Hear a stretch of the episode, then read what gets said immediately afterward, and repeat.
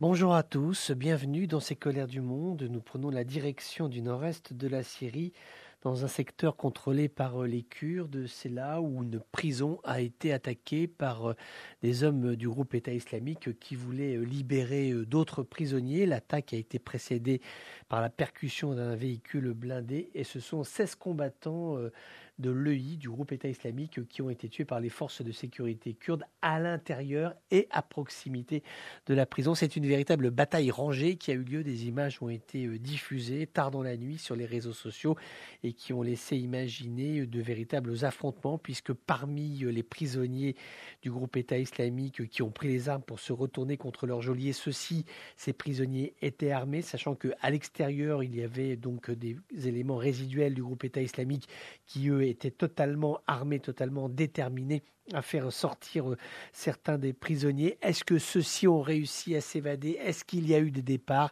A priori, oui, mais les sources sont encore contradictoires. En tout cas, c'est une attaque sans précédent qu'il y a eu dans cette partie du nord-est de la Syrie. Et puis, on reste sur ce dossier syrien, mais cette fois-ci avec le volet euh, politique. Cela vient euh, de la conseillère du président syrien, Luna Al-Shbil, qui est actuellement à Moscou et on lui posait la question sur la participation de la Syrie au sommet de la Ligue arabe qui pourrait, qui devrait avoir lieu au mois de mars euh, en Algérie. Eh bien, elle a répondu ceci. Dans les faits, la Syrie n'a jamais quitté la Ligue arabe. Son statut de membre a été suspendu suite à une décision aberrante et contraire à la charte qui régit cette institution. Donc voilà, son idée, c'est que euh, globalement, il n'y a pas à savoir si la Syrie a quitté ou n'a pas quitté euh, la Ligue arabe, simplement dire qu'elle en a toujours fait partie et que la seule option qui se pose aujourd'hui est celle d'un retour triomphant au sein de la Ligue comme le souhaiterait le président Bachar el-Assad. C'est une étude intéressante qui vient d'être publiée en Tunisie, qui est signée du ministère des Finances, donc c'est tout à fait sérieux une étude sur les investissements publics dans le pays, savoir ce que l'État investit pour construire des routes, pour renforcer des passages sinueux dans les montagnes, pour organiser la vie quotidienne des citoyens tunisiens sur l'ensemble du territoire national. Alors s'il y a des efforts qui ont été faits pour améliorer le climat des affaires, et ça le ministère des Finances s'en félicite, en revanche les sommes d'argent qui ont été investis par l'État sont tout à fait euh, dérisoires sur l'ensemble du pays entre 2016 et 2020. Ce sont environ 274 dinars par an qui ont été investis par l'État, c'est-à-dire c'est quasiment rien. Donc il y a eu très peu de travaux qui ont été faits en termes de routes, en termes de barrages, d'électrification, euh, d'aménagement euh, des lieux collectifs, des lieux qui sont communs aux populations d'une ville, d'un village, etc. Donc voilà, une étude tout à fait intéressante et néanmoins édifiante sur l'engagement de l'État au cours de ces dernières années en faveur des infrastructures du pays. Inquiétude des familles, inquiétude des amis. Quatre Mauritaniens étaient de retour du Mali. Ils ont disparu dans des conditions qui sont tout à fait obscures. Quatre hommes qui étaient originaires de Adel Bagrou et de Od Chargui. Que s'est-il passé? Sont-ils tombés dans un traquenard du groupe Massina, que l'on sait très actif à la frontière mauritanienne, même s'il l'a franchi rarement? Des informations euh, font euh, état de ces hommes qui auraient pu être tués, qui auraient pu être mis dans une fosse commune, mais du côté malien de la frontière. Est-ce qu'il y a eu une bavure euh, d'un organisme de sécurité euh, patrouillant dans les parages? Beaucoup, beaucoup de questions se posent quant au sort de ces quatre Mauritaniens qui ont disparu depuis le début de semaine. Ce sont des images saisissantes qui nous viennent du monde arabe, essentiellement euh, d'Irak et de Syrie, des hauteurs, là où il y a des camps de réfugiés, avec cette neige qui est tombée en certains lieux de 20 à 30, parfois même à 40 cm d'épaisseur. C'est absolument euh, colossal quand on sait que ces régions ne sont absolument pas habituées à vivre avec euh, autant de neige, ce qui désorganise totalement la vie des gens. D'abord, les voitures ne peuvent plus rouler ou alors très difficilement. Et dans les camps, il y avait eu, on s'en souvient, ces inondations. Hein. C'était il y a quelques jours, quelques semaines, ces inondations provoquées par des pluies diluviennes qui avaient emporté plus de 1000 tentes dans certains camps de réfugiés. Et eh bien là, c'est le froid qui a transformé l'eau des pluies en neige avec des drames puisque les gens se chauffent et heureusement ils essayent de se chauffer mais les poêles à bois qui sont existants là-bas ne sont pas conçus pour chauffer durant des heures, ce qui fait que cela provoque parfois des incendies qui mettent le feu au temps. Donc déjà les gens n'ont pas grand-chose mais là